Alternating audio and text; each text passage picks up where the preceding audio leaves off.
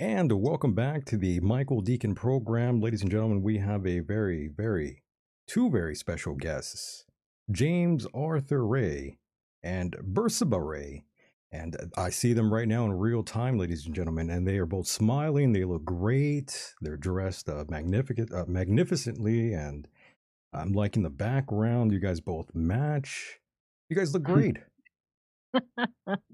Thank you, Michael. You, you can thank Bersabeh for that. Uh, I had nothing to do with the background. Ah, yes, you needed a lady's touch, as they say. yeah. That's That's right. right. Oh, yes. And uh, Bersabeh, I, I love that name, by the way. Oh, thank you. You don't really hear it very often here in America, obviously. So anytime I do see that, aside from like uh, reading an article online or a book, I see, Mhm. wow, Bersabeh, that's a great name. Yeah, it's not a usual one, that's for sure. Not even usual in uh, the uh, well, I got I'm Persians, but right. Yeah. yeah, it's not even usual for them either. Well, if you yeah. know your Old Testament at all, it's a derivation of Bathsheba. Correct. So Yeah. she was uh, the mother of Solomon, Right. which means I'm, I'm really, I'm really blessed um, to be married to the mother of Solomon. yes, you are. Yes, you are. Maybe And- some of that Solomonic wisdom will rub off on me at some point. Correct. And uh, James and Bersabeh, I definitely wanted to make the rounds here and just introduce you guys. Well, I was hoping you would introduce yourselves to this audience. Some of them may or may not know who you are. And as I was telling you guys in the beginning of the program here, before we went on air, I was like, oh, James, who? I, you know, I heard this name before, but I, I don't recall where. And then I remember, oh, yeah, I saw you, James, all over the place at one time. You were doing the talk circuit, you were on Oprah, you were on uh, Piers Morgan show. You were all over the place at one time. Uh, maybe not for the not the best circumstances, but I understand that. And life is all about second chances. It's not to demean someone and be nasty to them. I feel like everyone needs sort of a, a second chance in life, uh, maybe even a third chance in life. Um, but James, I, I think we should start with you before we get to Bersabeh really quickly here. Uh, th- there's so many things I want to ask both of you, but James, let's you know, let's have a little introduction of yourself here, James. Um, let's see. Well, I was all over the media at one time. I, I was I was kind of at the top of my game, and as you mentioned, you know Larry King, Oprah, um, Piers Morgan, all of those um, big venues, Today Show, and that was post the movie The Secret. So if your viewers are familiar with that uh, major phenomenon worldwide called The Secret. I was a co author and I was also in the movie. And, you know, unfortunately, I was involved with a horrible accident in 2009. And three of my participants actually lost their lives in a sweat lodge, which literally broke my heart. And Michael, if you've if you've ever lost anyone you love and care about, I, I was really close to these people because we had spent five days deep diving into unresolved emotional issues. It was a Mhm. small event. I worked up close and personal with each one of them. And we'd done it for five years prior and and it was always kind of like a highlight. It was a graduation exercise. It was a an experiential learning of, of transference. Hey, we've done all this hard work this week, and now let's go do something that's that's difficult and overcome it. And that mean that will tell me that I can transfer all the hard work I've done this week into my daily life Mhm. back into my life, relationships, and business. And it was always for five years, it was a highlight. Something went horribly wrong in 2009. And unfortunately, to this day, we won't know for sure because the state didn't follow up on any evidence. And that's this is all public information. They they made an assumption and made a decision and the decision was that I was a criminal, frankly, and that they wanted to charge me with a crime. And it, it really blew my mind at the time, but it taught me some major, major lessons about how our legal system works in today's world and the weaponization of the legal system. I'm very it's very easy for me to observe that now in our world because I was on the other end of that back in 2009, 10, 11. They charged me with manslaughter. Were you going to say something, Michael? No, I, I was I was just taken back. I was Yeah, also I surprised that uh, um, I'm wondering, did the United States Attorney speak to you? um no, they talked to my lawyers, Oh, okay. uh, but but they they charged me with manslaughter, Yeah. which is intentional harm. And you know, there's there's so much in my book, The Business of Redemption. I talk about all of this, Mhm. and there's so much I could go into, and I won't belabor it unless you'd like to get into it here today. But but um, 32 counts of prosecutorial misconduct. Uh, there was a Brady violation, suppression of evidence in my favor, and the fa- the state was actually sanctioned, and all of those things were grounds for a mistrial, but there was no mistrial, and so the long and the short of it, not only did I lose three people that I loved and cared about after devoting my entire life to trying to empower and help people, but I also lost my Inc. 500 company. I lost my life savings. I lost my home. I lost my reputation.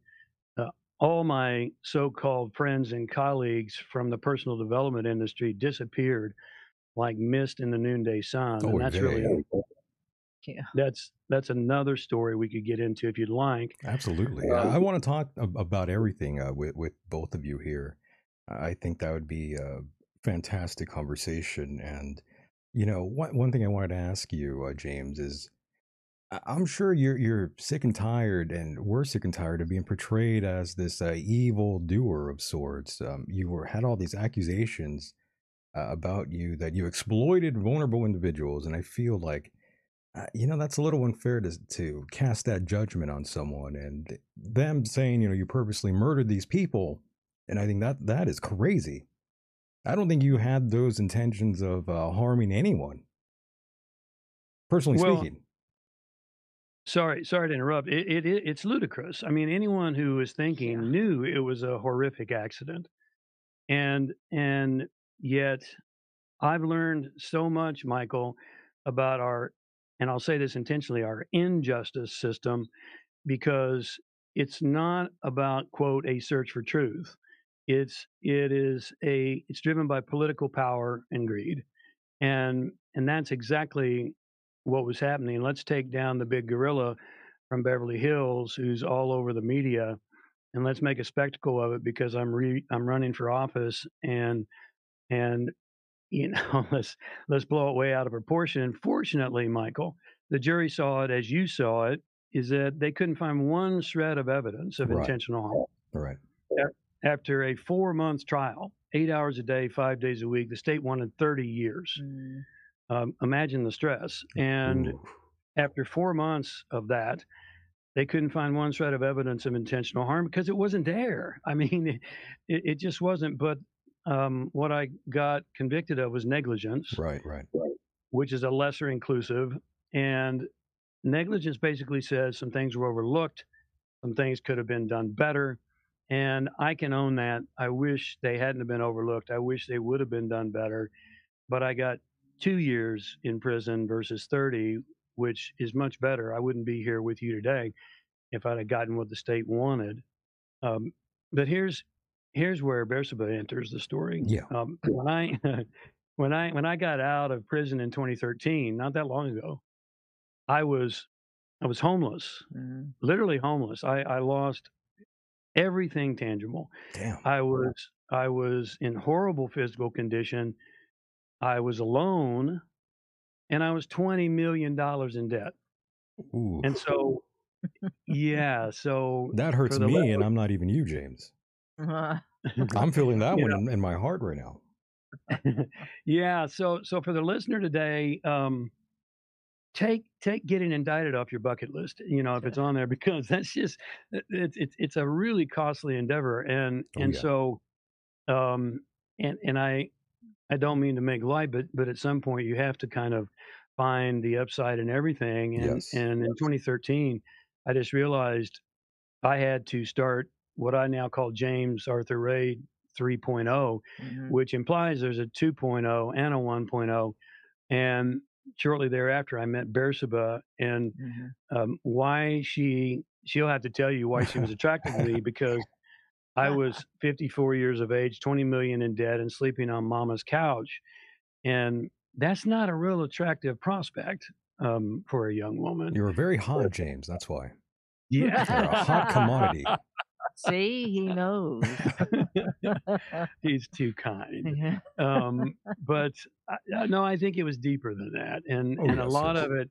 Actually, I do know some of why she was attracted to me was because of her similar background and some of her similar pain that she experienced, and I'll let her tell you about it. Escaping from Iran as a child, Mm. and Right. and she could relate to the so-called injustices that had been leveled upon me because she'd experienced a lot of those herself True. and she decided to literally help me rally and and I can say in all honesty she she saved my life because she believed in me and I I didn't even really believe in myself Yeah. anymore Yeah. at I, that point I I was about to say, so, so she basically picked you up uh, from the ground up, in other words. And uh, James, let me just ask you before we kick over to Bersabeh here and let her do the rounds. Uh, James, do you consider yourself a good person? And this is something I ask everybody. I love we love this conversation. um, we have this conversation frequently. If, if I may, Yes, sir. I, I do consider myself a good person, and I know that I have some darkness in me. I, I think that's part of self awareness. People, um, I don't think we're born good people. Some traditions believe we're born a good person, and Beersheba can talk to this too because we talk about it a lot. I Mhm. think we're born with the potential for goodness, but a lot of it has to do with are we trained properly and brought up trop- properly to be good? Because if you look at a child, Michael, they don't naturally want to share.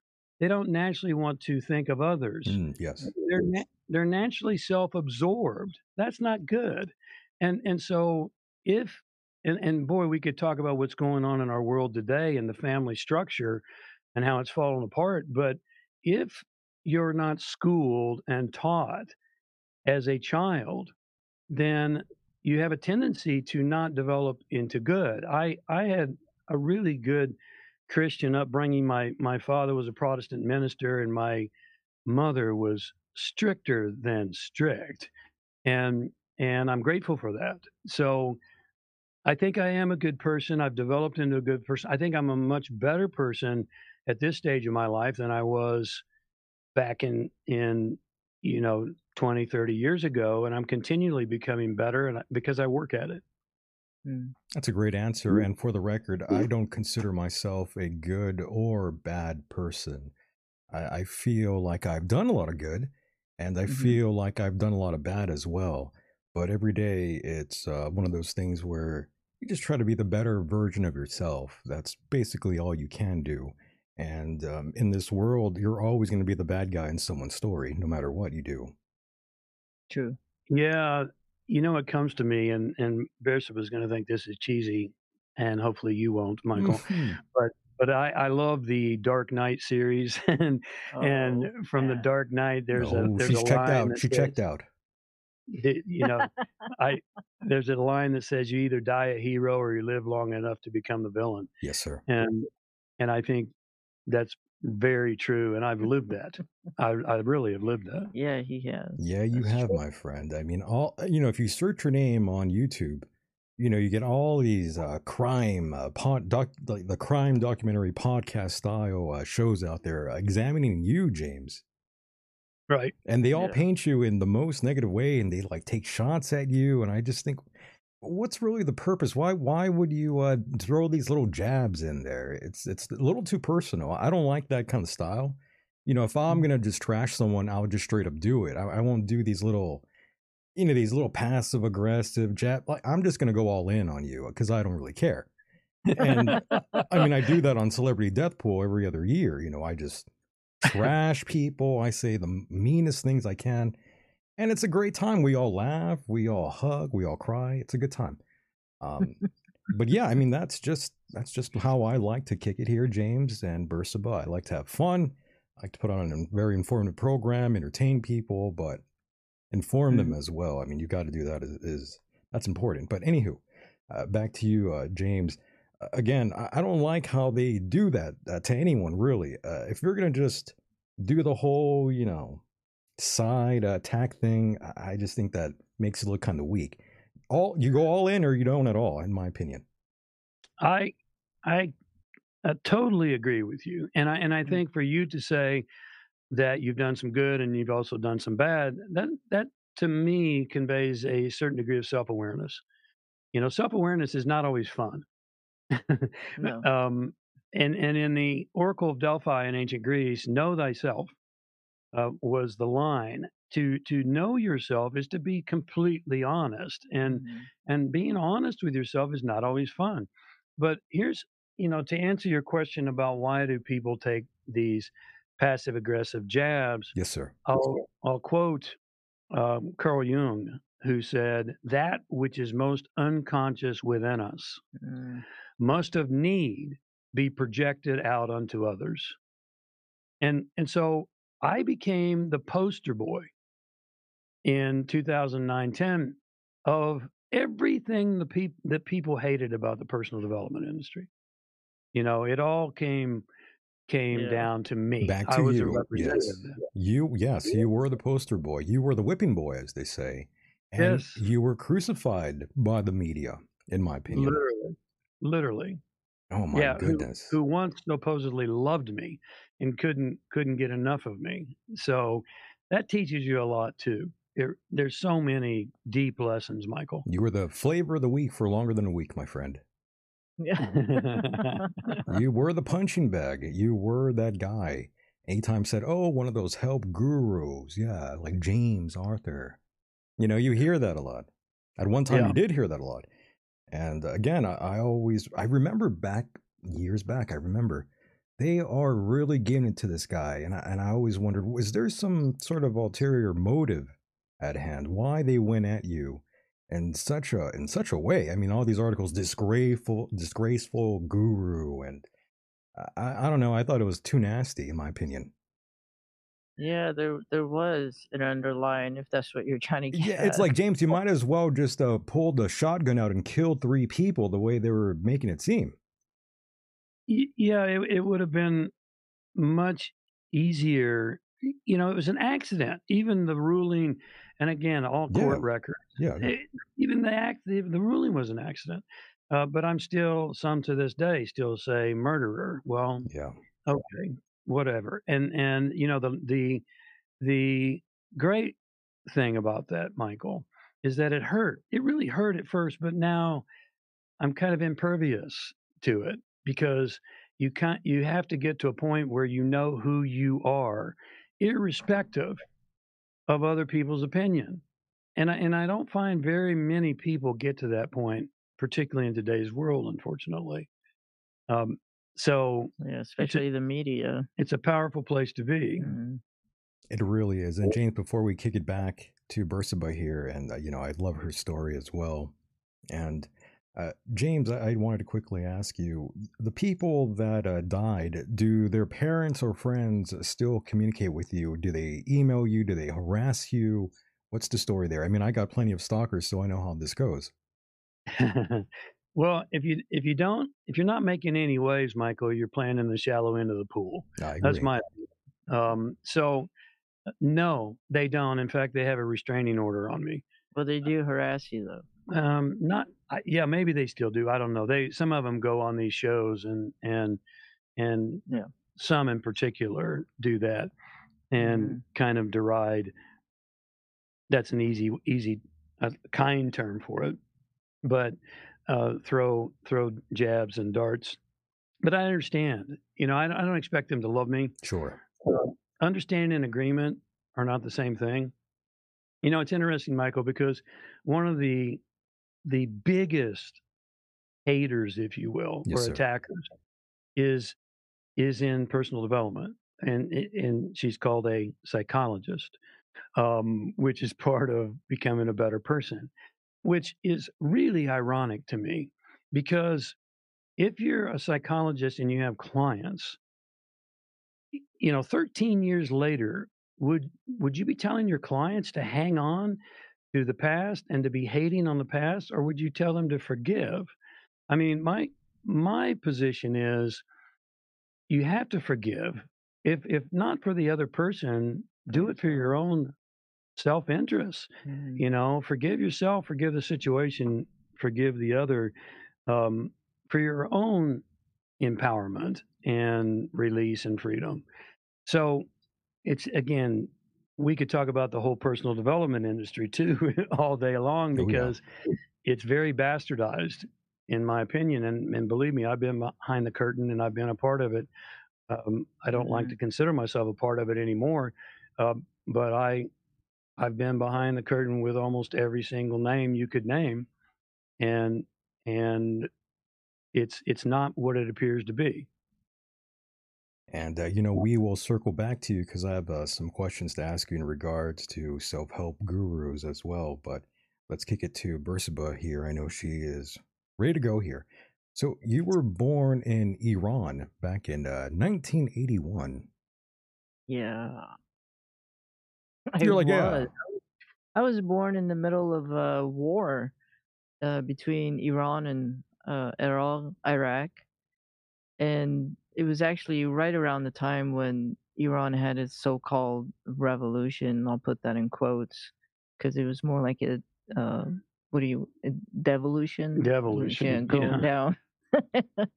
it was when the Islamic Republic came and took over and completely change the entire country in the name of so-called democracy, which it really wasn't. Um, and growing up, and I grew up in the Baha'i faith. So anyone who's Jewish, Baha'i, Christian were in the beginning tortured quite a bit, taken, thrown in prison, raped, killed. Until this day, uh, people that are of those three faiths cannot own any businesses. They cannot go to school. They can't have uh, go to school. I mean, go. They can't go to college to get a proper education. To um, it, it's yeah. And for those reasons, we escaped the country. We didn't leave. We had to escape.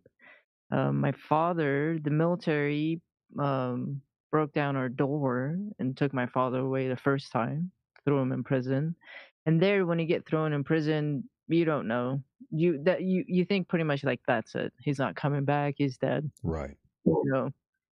Um, luckily, he did come back, and he got thrown in prison once again. And the second time he got thrown in was because we thought he could come here first to the United States to develop a life for the family and then bring us over. But he ended up getting caught and got thrown in prison. And so on the third time, we all decided to come as a family.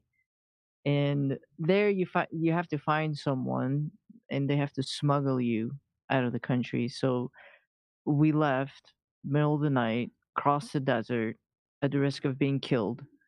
Um, and luckily we made it, even though on the way through the desert, the guy who, uh, the second drop off person who was supposed to take us to our um, second stop had other plans for us because now you get three kids uh, and a woman and you know there's a lot of human trafficking that goes on too.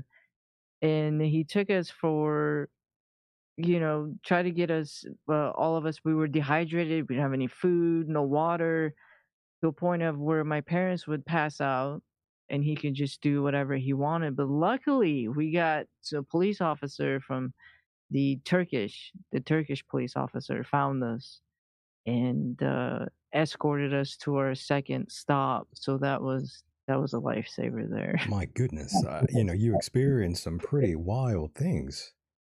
yeah Things it's that pretty hard yeah, things that most people probably will never um, experience. Um, Bersabeh. In the states i would say probably not i mean i my first memories as a child was uh, bombs dropping in our neighborhood Oy vey. yeah it wasn't uh not exactly what you would experience here in the states anyway. In other countries, maybe, maybe, Maybe, sure. yeah, but not not typically in America, that's for sure. And Yeah. I I love that uh I love uh, your bio. It says that you were smuggled in here. I thought that was uh I thought that was pretty good. They basically Yeah. were though, right? I mean, let's be honest. Was yeah, I, I mean, it, it was. It was. Uh, Yeah. you were. We were literally smuggled, and there's a lot of you know uh, Iranians that left the country in that fashion. Some better than others. That we had to be smuggled out of the country, which was. Uh, it, yeah, it's pretty horrific. Yeah. It's not fun. Absolutely. And Bursa, but what are some of your earliest memories of uh, you know coming to America and you know Hmm. seeing all the sights and all that? You know what what what was coursing through those those veins of yours? What were you uh, thinking at that at that point? You thought, "Holy shit, I'm finally in America." Chapter two, Chapter Chapter- What are two. you? I'm wondering what you're laughing at. Because chapter two was eh, the the horrors are not over, Michael. Oh, Anyway, I'll let her.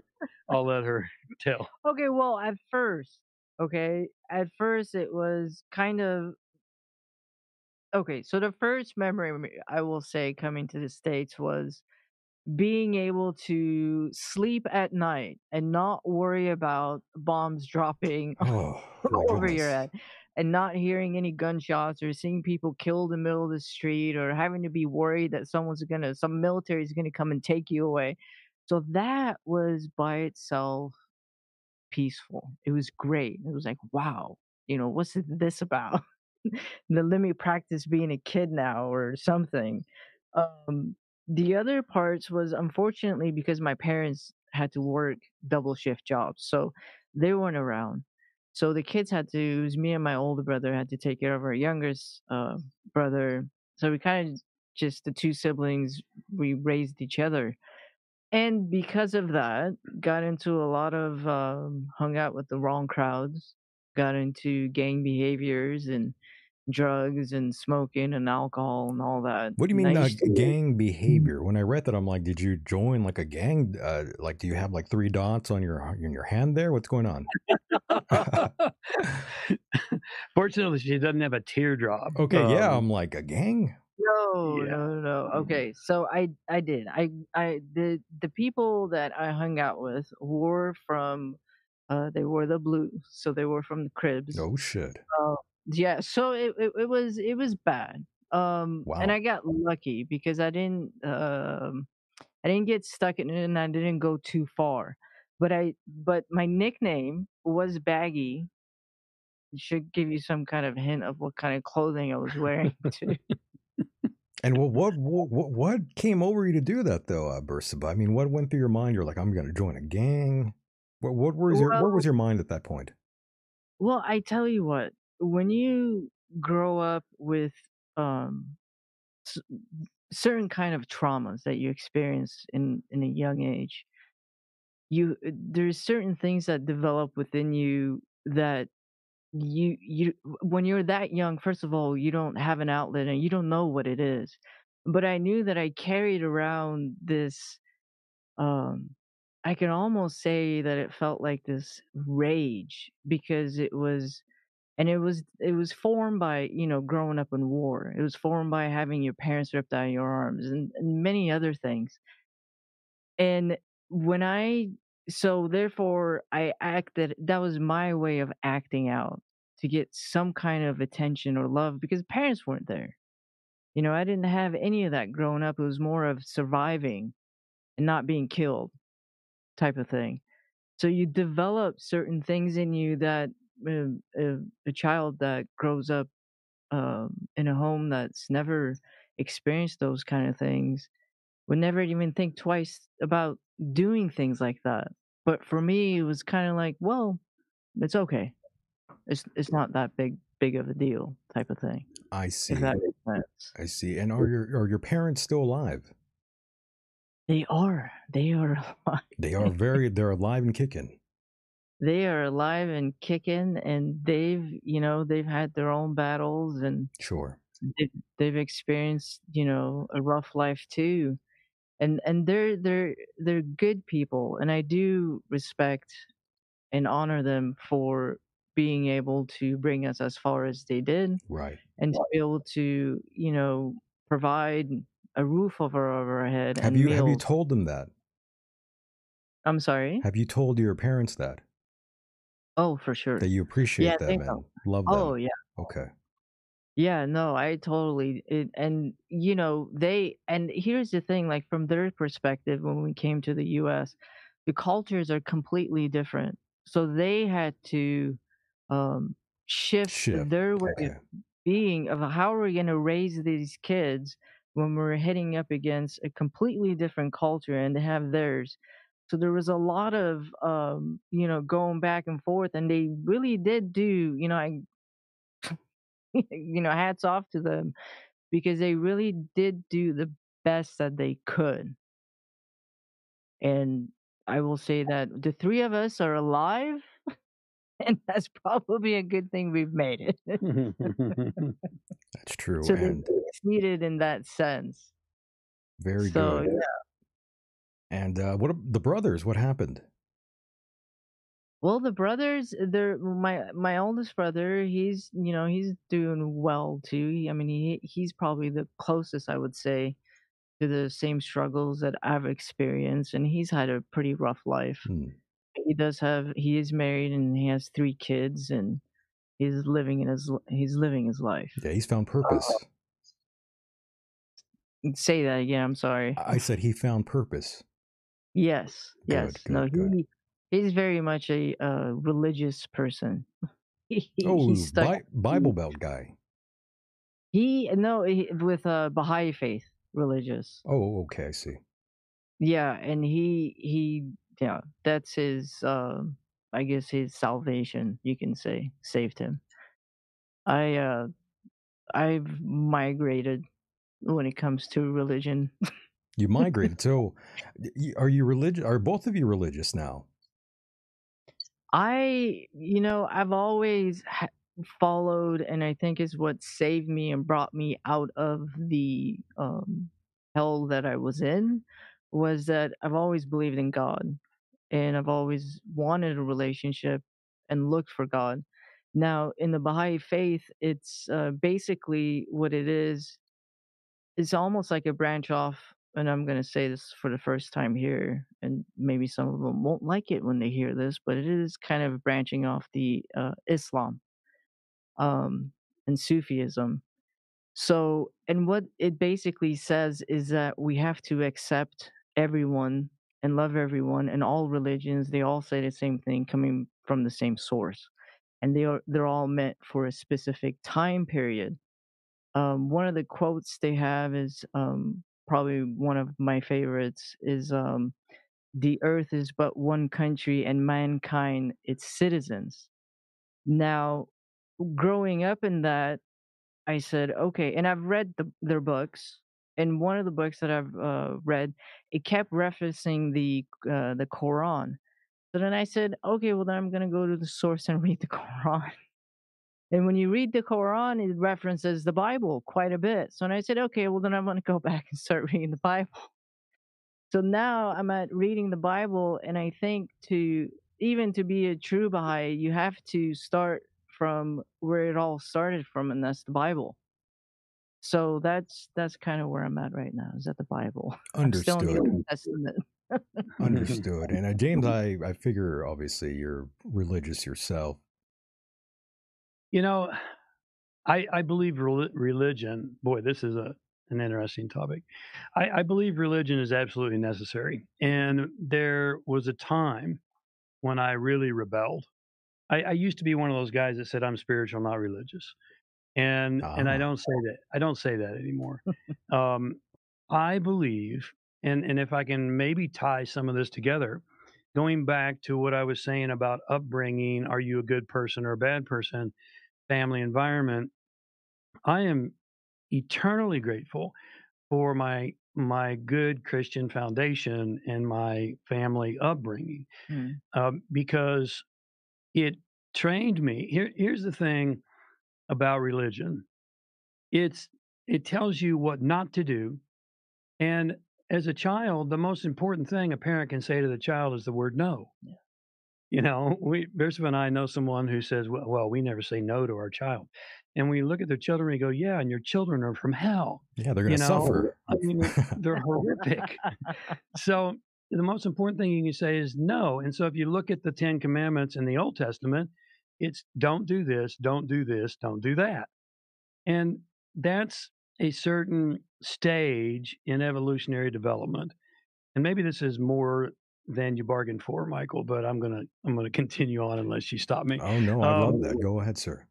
and then and then so I, I think religious that religious foundation you know you start with the old testament don't do this don't do that which is is a is a younger level of consciousness which traditionally was supported by the family structure Mhm.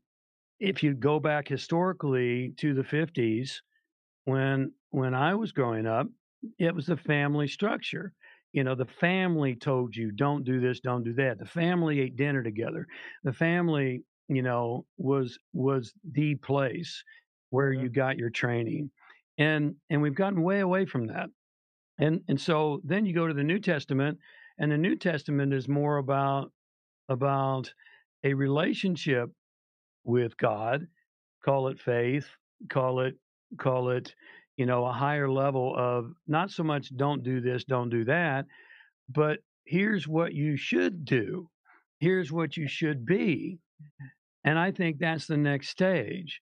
So am I religious? That's a really great question. I, I have a tremendous respect for religion. And if I can wax a little esoteric here today, I would say I, I consider myself a mystic. And and the true definition of mysticism is someone who has a personal relationship with God. That's how it's literally defined. And so it's not a belief in God. It's not a I'm spiritual. You look at a lot of people, oh, I'm I'm spiritual, I'm not religious. But you look at their behavior and they have no spiritual practice Mhm. and and they have they have no discipline and they have a whole lot of of things that don't appear to be that functional and and so i believe you have to go through the stages if that makes any sense and and and i at this point in my life i have a religious background i have i have a a do that become this be this uh, practice this, which is part of spirituality, Mhm. and now I I have a a relationship with God, not a belief in God, but a personal relationship with God, which makes me a mystic, if you will. Understood. I'm not exactly a religious person myself, but I do believe in a God. And just to add more, more, um, I guess, brownie points to our Christian friends out there, you know, they've always been uh, extremely kind to me. And uh, Mm. I've developed a lot of uh, friends with a lot of Christians, a lot of Jews, a lot of a lot, a lot of Muslims, a lot of everything. And I, I feel like it all just goes back to God. Mhm. Right. And I also, this is a little controversial, but I don't even believe that you should even be going to church. You should have a personal relationship with whatever God, whatever you're, I guess, worshiping at, uh, whatever you want to say. Um, that, like in the Bible, it says that begins from the inside, and everything changes from the inside, as both of you know. Uh, kind That's of, right. Kind of weird, right? That everything does come from within. So I don't exactly believe in organized religion, and I know that's gonna bother some people out there, but I feel like if you really are going to go down that that route, it's more of a personal thing, not a group, not a group effort. Mhm. Yeah, at some point in time, your church, if you will, or your spiritual practice has to become your life. Yeah. It's not it's not something you do on weekends It's not a or, once a week thing. or on holidays. You know, it it's your daily life. hmm and it, it takes discipline, it takes commitment, it takes perseverance. right. It's not going to the Saddleback Ranch, by the way, uh, every other weekend. Is what I'm trying to say. That's a Yeah, beautiful. That's a beautiful church, by the way. No, no, uh, no shade, no disrespect to uh, the the folks out there, by the way. But you know, I'm just uh, giving you an example. But it is pretty wild, though, that all the world leaders go to the Saddleback um, Church there. Is that the one in Texas? No, no, no. That's the one here in California. Oh, okay. Yeah. It's the Um, one uh, near like Irvine. Oh, okay. I think I, I yeah, I've seen it off the freeway. Yeah, yeah. Obama's been there. The Bushes have gone there. all- Who's who's been there? It's pretty wild. Well, then I won't comment. Yeah, then then we'll stay away from that. I would have Um, to imagine. Yes. I don't think we're welcome there.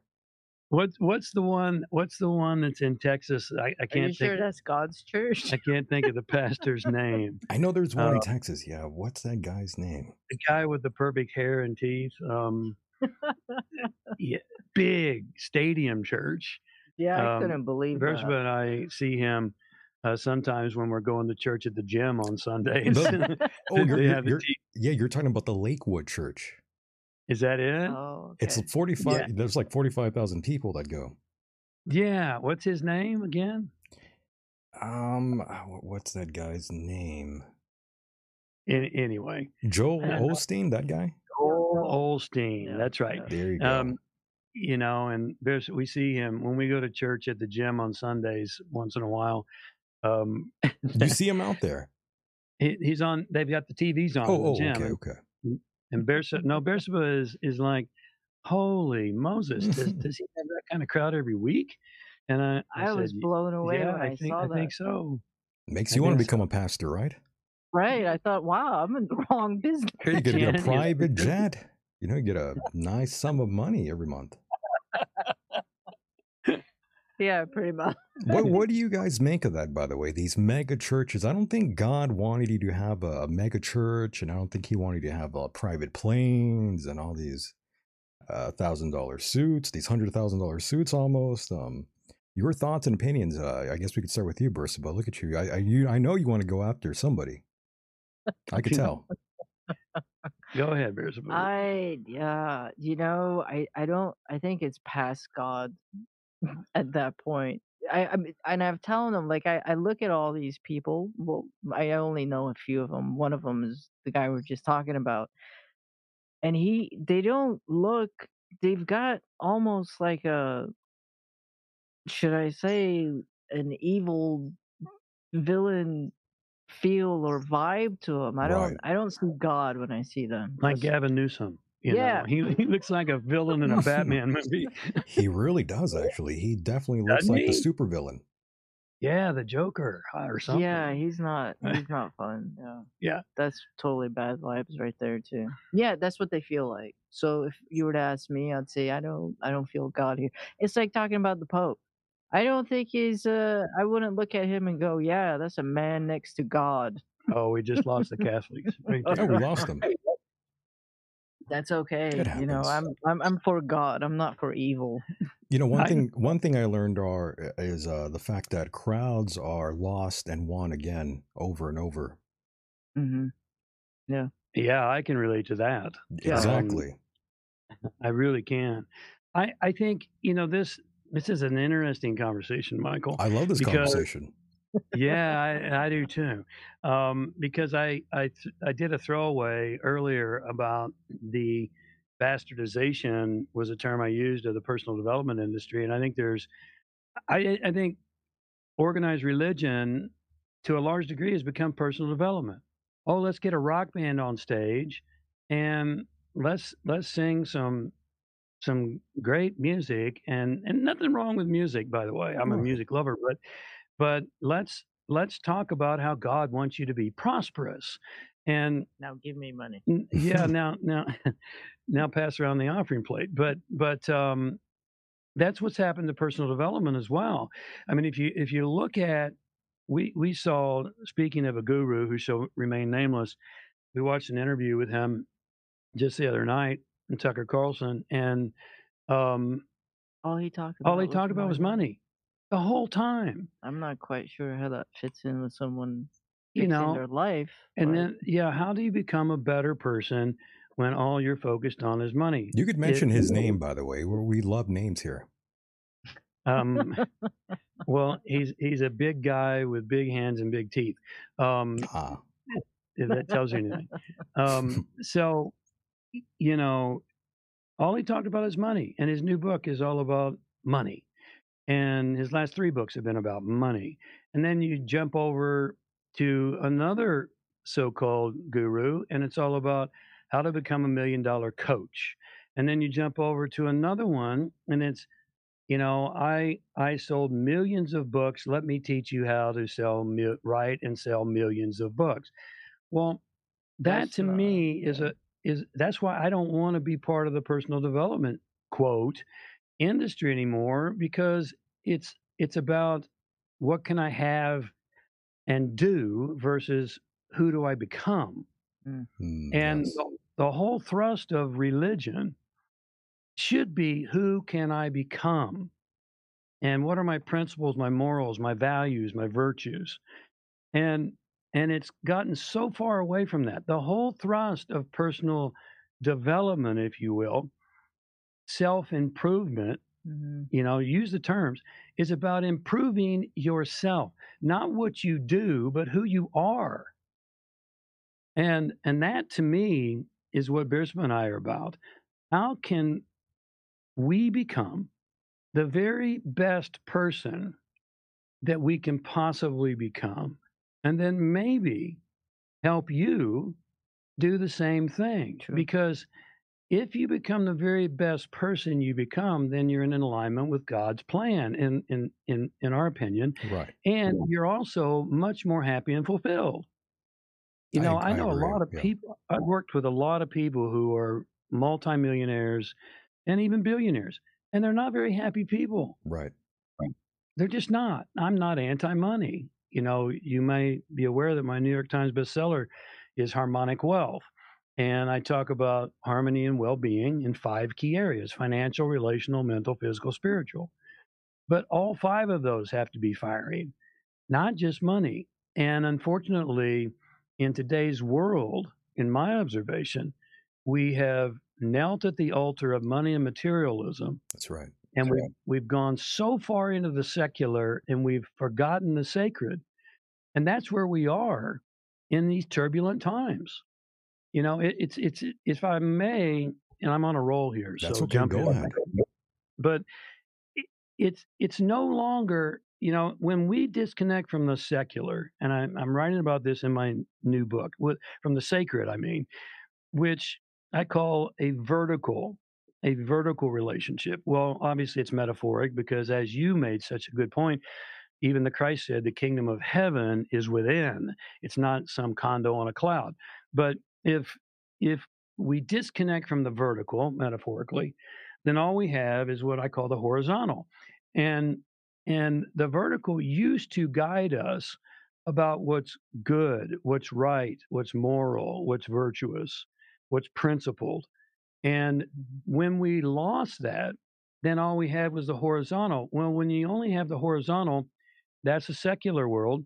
And what do you have to judge what's right, what's virtuous, what's principled? Well, you have everyone around you. So you look around you and you say, okay, well, this is the right thing to do, or this is the right thing to be. Well, let's look around. Lying is not is not wrong anymore. And and why do I say that? Well, you know, Just look the at the media. Yeah. the Just turn on your TV. pe- Yeah. several people perjured themselves in my trial and they got caught. The the facility, you know, the, the medical evidence, 4,000 pages of medical evidence, if I may go back to my situation, from the guy from Harvard went through 4,000 pages of medical evidence and said these people died from pesticides. Mhm. It wasn't heat. The state's whole case was heat. Then the owners of the property came and said, We don't use pesticides on our property. Well, lo and behold, one of their employees came and testified under oath and said, Oh, yeah, we use pesticides. Well, that's perjury. that's that's punishable up to two years in prison. But guess what? Was there any punishment? No. You know, how many people are perjuring themselves in front of Congress right now? And and so it's okay to lie now Yeah. Too many. to according to the horizontal view, the secular viewpoint. If that makes sense. Oh, it does. It makes plenty of sense. And yes, all these liars are are on TV, and it's even uh, it's being even uh, rewarded these days.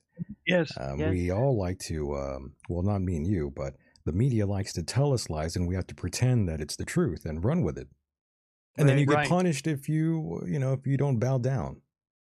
Yeah. Well, and even you are so correct, Michael. And even beyond that, you know, if if you're if you tell the truth, you're you're persecuted maybe even prosecuted. You know, I I've it's lost almost like we're living in the Middle East. I've lost three Yeah. social media accounts Mm-hmm. because they didn't like what I was talking about. Yeah. You know, um, and all I, you know, and I wasn't being really radical, but during COVID, I was talking about, hey, exercise every day, eat healthfully, take Mhm. vitamin D, and that wasn't the controlling Well, we can't do that. Fact check. Yeah, fact check. Right. Yeah, let's shut him down. Um, so it's it's and there's a lot a lot of individuals who are being not only persecuted but even prosecuted for coming out and telling the truth. But but I do believe you know that it's not doom and gloom. I I do believe that it's changing. I believe more and more people are starting to have the courage to wake up and to stand up, and that that to me is inspiring. I agree. I agree wholeheartedly. And uh, by the way, James, I just want to say I do thank you for opening up about these uh, things, these issues. I, I didn't really have this in mind when I was going to talk to you. I was going to talk to you about the book, but you know, I thought this is the first time you're here on this program, and people don't really. Know, well, my crowd doesn't really know much about you. I'm sure they they have um they have ADD. Let's be honest here. That you know they forget about things. They don't remember. They've Um, already checked out. yeah, they checked out. But no, they they are really gonna enjoy you and Bersabeh for uh, sharing your story here. And before we go back to you, Bersabeh, uh, uh, well, James, I, I want to kick it back to Bersabeh really quickly here and say, um,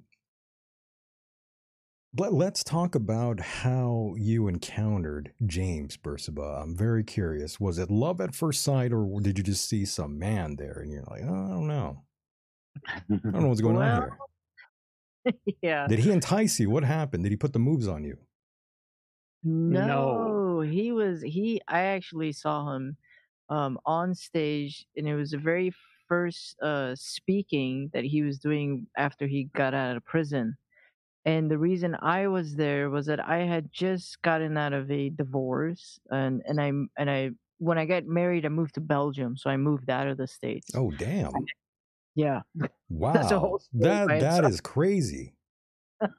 That must have Yeah, been another. Uh, yeah, wow. so I I had to move back to the states and and I had to start all over. And I was mid thirties, I believe. Yeah, early thirties, mid thirties, and um, some some friend got me into this network uh, marketing thing. Said, "Why don't you you know check this out? Maybe you want to start a career here or something like that." I wasn't really interested, but I heard that they were gonna have one of the speakers from The Secret come, and I thought, well, maybe I'll go check it out. So I'm already in my lows of lows. Uh, probably for the second or third time. I don't. I've lost track.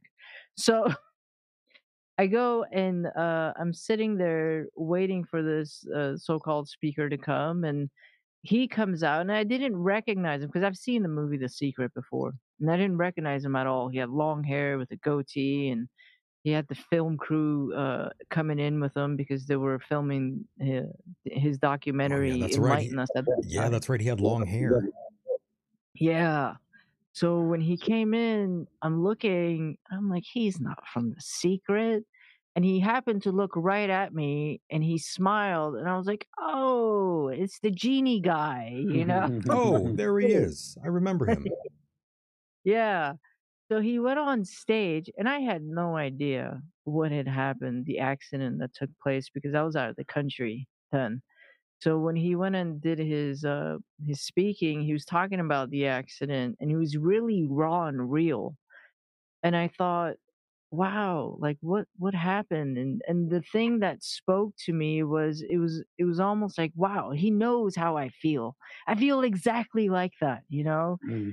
And that's what got me was I thought, holy crap, you know, I can totally relate to what he's saying and it hits home with me.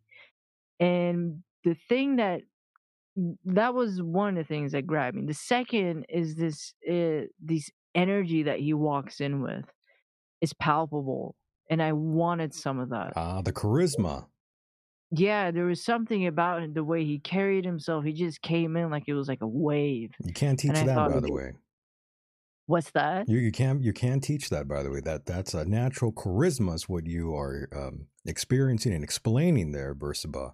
Not all men, not all men are created equal. Some men have more of that uh, charisma going that's oozing out of them. And uh, James, he's prolific. You know, he has that uh, that sort of uh, command on stage. I, I could see it. I, he does have that aura around him. Yeah, he does for sure. And that the and it's just um what do you call it? It's like you want some of that, right? Um so I went after him if uh, for work and I said, I let me work for you. Um now how it happened is after the fact, uh, after he did his speech and so forth, I I found him on uh, social media and I reached out to him and I said, "Let me come and work for you."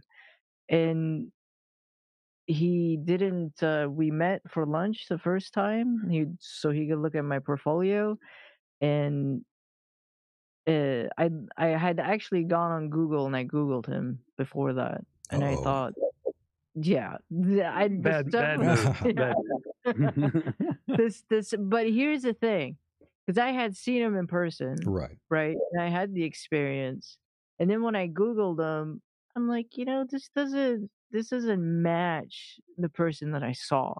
It didn't feel right. It didn't seem right at all. So I thought I'm gonna reach out to him anyway.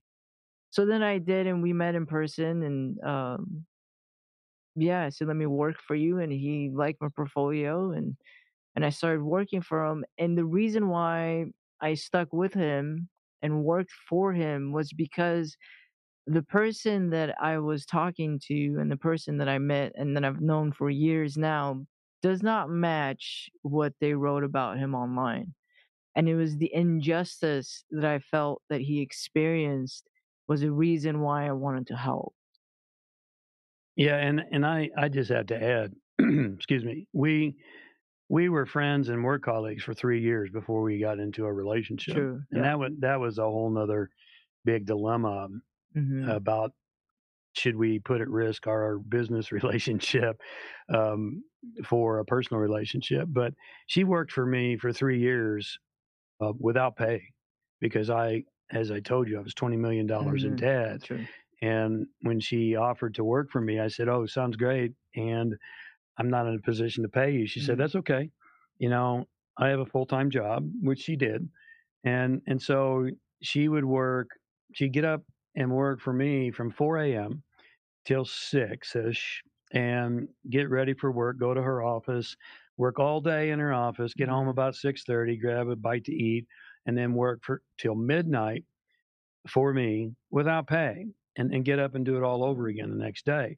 And then she had Fridays off. She was a dental assistant. She had Fridays off. And so she would work all day Friday, all day Saturday, all day Sunday for me for three years with no pay. So that tells you a lot about this young lady. My goodness. Yeah. Yeah, not not everybody would be willing to work for free. And um well, what what exactly happened though, uh, James? Be honest with me. Uh, who developed feelings first? Bersabeh, was it you? Um, you know, it yeah, it yeah, it's tough to say because I just came out of a bad relationship. He had just gotten out of prison. I didn't want to have anything to do with men and relationships. Yeah. Um, but there was, I guess you could say, there was chemistry there from the beginning. from the beginning, and we both kind of try to ignore it. we we did Yeah, for you three could years. yeah, We ignored it. We kind of tried to yeah, you kind could- of you could only Um, ignore it for so long. Yeah, because I I'd been down the road before of dating someone that was working for me, working with me, and it always went bad. Yeah.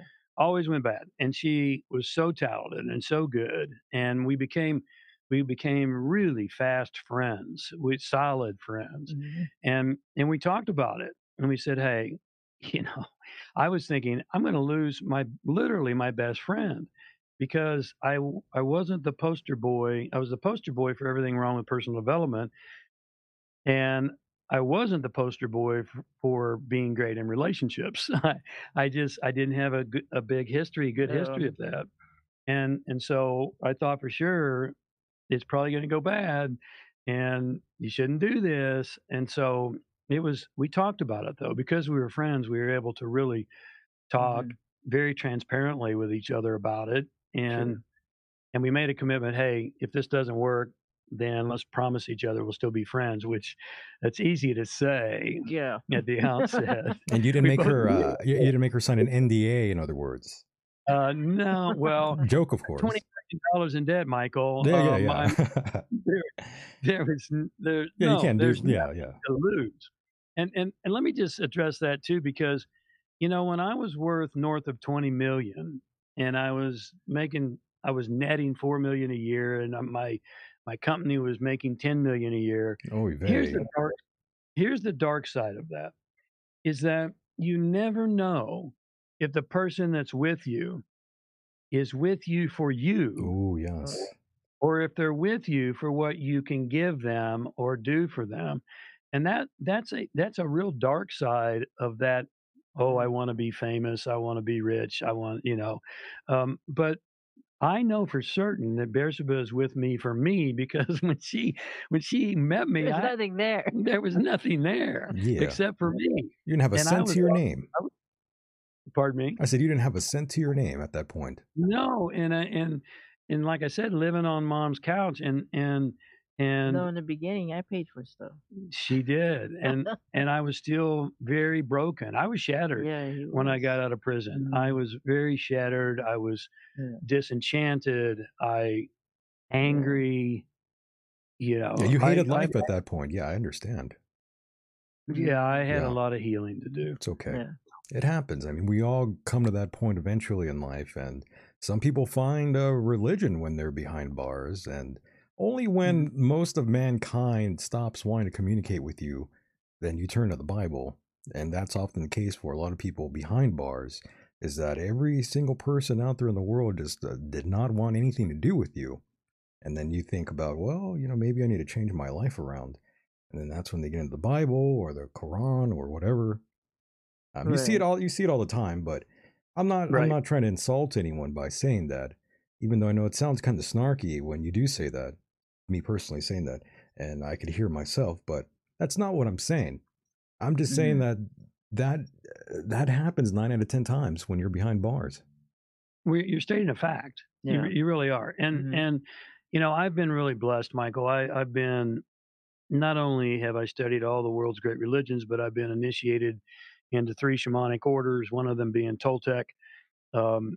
I've I've been exposed to mystery school teachings and a whole host of of a variety of things, also business and psychology and and all of those things. Um, but in the Toltec tradition, they state, and, and this is very appropriate for what you're talking about, that most people don't do what they need to do to change until they're backed into a corner with a dagger hanging over their head. And that's one of the reasons I love the Toltec tradition because it's very visual, it's very graphic, Yeah. very straightforward, and that and I and that's absolutely true. hmm If you're backed into a corner and you got nowhere to go, then you finally start to look inside and say, maybe I need to do something different. There you go. It all everything changes from the inside, as they say. That's right. Mhm. That's right. Yeah. And and, and Bersabeh, I forgot to ask you this: Do you consider yourself a good person?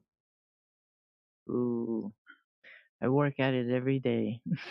I can I I, can attest to that. She does. That's right. All of us are mm-hmm. there. That's that's my point. You know, I, I you know, I, I hear people say they're good people, and I I believe them, but I myself, I, I don't consider myself good or bad. I'm in the middle right now, and I'm trying to achieve being the, the best version of myself. Is what I'm trying to say for the, the listeners out there. Yeah, yeah. It's it's a, it's a daily effort. It's not something I think we're born with for sure. Absolutely. Absolutely. And um, going back to uh, first meeting um, James there, you guys are friends. What was the first date? Where, where did he take you? Where did you take him? Oh, the first date. The first official, like real date, not like business, uh, friends, Oh. casual, and sort of jazz. The actual, like, you know, like a dinner date or a movie or the park or, you know, one of these things. let's see. Well, do you remember what the first? We did a lot of those things as friends. we went to we movies did and movies and dinner and um, yeah, we're mostly when we did watch movies. We don't do that anymore. You guys don't watch movies no more. You guys checked out of the movies. yeah, we're totally checked out after we've learned some things about some of the actors and yeah, Oh, see. the whole industry. the We're whole like, you know what? We're we're done with this. You're done supporting that. That's right. yeah, You don't guys. support that anymore. So you cut the box, in other words, the cable. Yeah. Okay. Yes. Gone. Canceled our Disney Channel, Interesting. which she she was a big she was a big Disney animation fan. Yeah, not anymore. Not Not anymore. Uh, yeah. yeah. No, we, we we like dinners. We we have uh, in our conversations. We have really good conversations, mostly about this kind of stuff, life stuff. So Important stuff. Yeah. Real stuff. yeah, Yeah, I like Yeah. Right. Yeah, I'm with you guys. And um, do any of you have uh, kids at all? no, No we kids. do not. Well, sometimes We- sometimes Bersabeh can be quite a child. I could be a child. That's enough. do do do you Just both gotta- do, do you both ever like you know maybe contemplate what that would have been like if both of you you know had met sooner perhaps you know maybe even had a child uh, together have you guys ever has that thought ever um, came into the ether for uh, either one of you No. because i mean i'm looking at both of you i'm like you guys would have been great parents Oh, I, I, I think it, I I, th- I appreciate you saying that. I do. I- I, I appreciate it. I don't know. We would we would love to be great parents. Uh, love to if we were parents. Did you you were say parents, right. love to be Yeah, no, no, no. I. I, if we were parents, I said. Wow.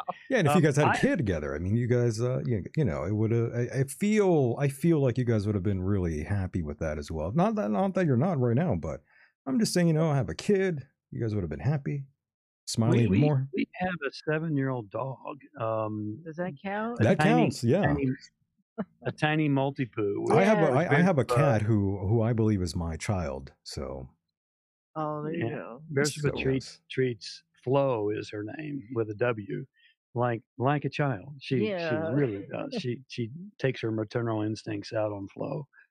I I don't think neither one of us. I haven't. You know, as as a woman, I've never really actually wanted a child, and I probably had to do with my childhood. I would Mm. I would imagine I did not want to have kids. right Yeah. right i could i can Um, understand that Yeah, but I yeah, it's it's just something that's never crossed my mind, or And- or or or his. Mine really. mine either. Um, Yeah. I was always a man on a mission, and I had this. hey i hear you Uh, I now believe it's an erroneous belief, but I had this belief that you can't be a man on a mission and be a good a good father. Um, I always said, hey, if I was going to be a father, I'd want to be accessible and be home a lot more. And I would. There was a long period of time when I was on the road over 240 days a year, right and I just didn't see how I could Yeah. be a It's, really. I mean, it's dad. true. Uh, It's true. I mean, it's not possible at that point because what you were doing, you have to be all in. You can't just be one foot in, one foot out. Right. Yeah, Right. that's true. Yeah. Um, and Yeah. then, you know, there, yeah, yeah. At this point, we we have we have some clients who are kind of childish. Sure. Um, yeah, yeah. Does that count? that does count. Yes. If that counts. With and we and we're you know we we serve them and support Yeah, them. Yeah, I mean, our time is dedicated. We're very much. um I don't want to. Saying customer service oriented it really cheapens it, but we're very much dedicated to serving our people to our absolute best with our time. So most of our time goes there. I don't think we would even have the time to have kids in there somehow. right.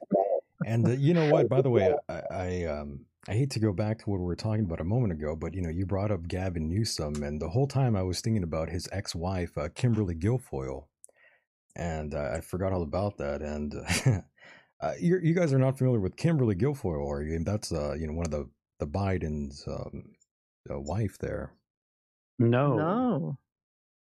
Well, No, but she was. sound- uh, a I mean, she's a very right wing sort of uh, person. No, nothing wrong with that. You could be right wing or left wing, but you know, she was with Gavin Newsom at one time, and now she's on the polar opposite end of the political spectrum, which I found uh, rather interesting. Mm. She's also former Fox News anchor, is what uh, she's mostly known for. Oh. She's going out with Yeah. uh, Donald Trump Jr. By the way, that's the the, the wife oh. or girlfriend, but you know I don't know when they're going to tie the knot. Not Oh, she is with Trump Jr. Is that what you said? correct. Mm, I did not know that. Interesting. Did you know that? Well, you know, when you dive deep into the dark, you you want to go to the light. so I agree. maybe that describes it. What she what's happened for her. I've spent too much time in the dark. Uh, I'm I, going. that's kind of I'm, strange. I'm going to go to that. the opposite end of the spectrum. Yeah. That's right. That's right. My goodness, my goodness. And, um, you know, again, I, I do want to thank both of you for opening up here. And I know the latest book was uh, titled uh, Business of Redemption, I believe, correct? Correct. Very, very nice. And people can find that um, everywhere, I would imagine. Well, oh yeah, we could give your viewers a, a free cop, a free ebook copy of that, and you can just go to harmonicwealthglobal.com forward slash redemption. Very nice. I feel like uh, we didn't, we didn't get a chance to cover that, but uh, I don't want to spend, uh, I don't want to waste all of your time. Basically, is what I'm trying to say here. But you know, I do want to thank both of you for being a part of the program. I feel like I need to bring you guys back on so we could talk about all sorts of things. You know, we barely scratched the surface here. Yeah, we'd love to. we we would love to come back on. This has been very enjoyable. Um, you're you're a great person to talk to. Besides the fact that you have a nice voice, you oh, know. I appreciate yeah, that. That does help. yeah, and no, it's it's it's it's nice that we were able to get into a lot of these topics, and, and we would love to come back if that's valuable for you and your listeners. Mhm. Absolutely. I think they will both, all my listeners, I think, will enjoy you uh, both. And, uh, you know, I enjoy both of you very much. Again, I feel like we barely scratched the surface here tonight, but we'll definitely do a round two of this conversation. We'll pick it right back up. And uh, James and Bersabeh, uh, plug anything both of you guys would uh, would like. Uh, maybe even uh, say something, a final word of sorts, as they say on all these prominent shows from the past. James, I got that from uh. I got that from Jerry Springer, by the way. The final word. yeah, nice nice job. Um, I I would just like to remind everyone, given what's going on in the world today, that and this is scientifically proven, and I won't spin off into science here because we're wrapping up. We can do that next time. But um, we grow the most and learn the most in the crucible of challenge. Mm. We don't grow the most and learn the most when we're sipping the fine wine and smelling the roses. We grow the most and learn the most in the crucible of challenge. It's those it's those difficulties and sometimes even apparent evils that are the great test of our of our backbone and our character and it causes us to rise to the situation and to realize and remember who we really are and so you know we're in turbulent times and i would say if you're facing turbulence in your life which so many people are right now take heart and keep the faith because the nightmare is waking you up Mhm. and and we have to remember as you sit up in bed and you wipe off the sweat and your heart stops beating so rapidly oh it was the nightmare that woke me up you know i'm so grateful the nightmare's over but it was the nightmare itself that woke me up if you follow the illustration so hang in there and keep the faith because good and god always win they always win Bersabeh? I um I'm gonna end with that too. Okay, no, no problem. No problem. That's harmonicwealthglobal.com. Go there and uh, get more information on our lovely guest here. And uh, with that said, I always a honor and pleasure to talk to uh, both of you here, and we'll do it again on the other side, my friends. great thank, you so you. much god bless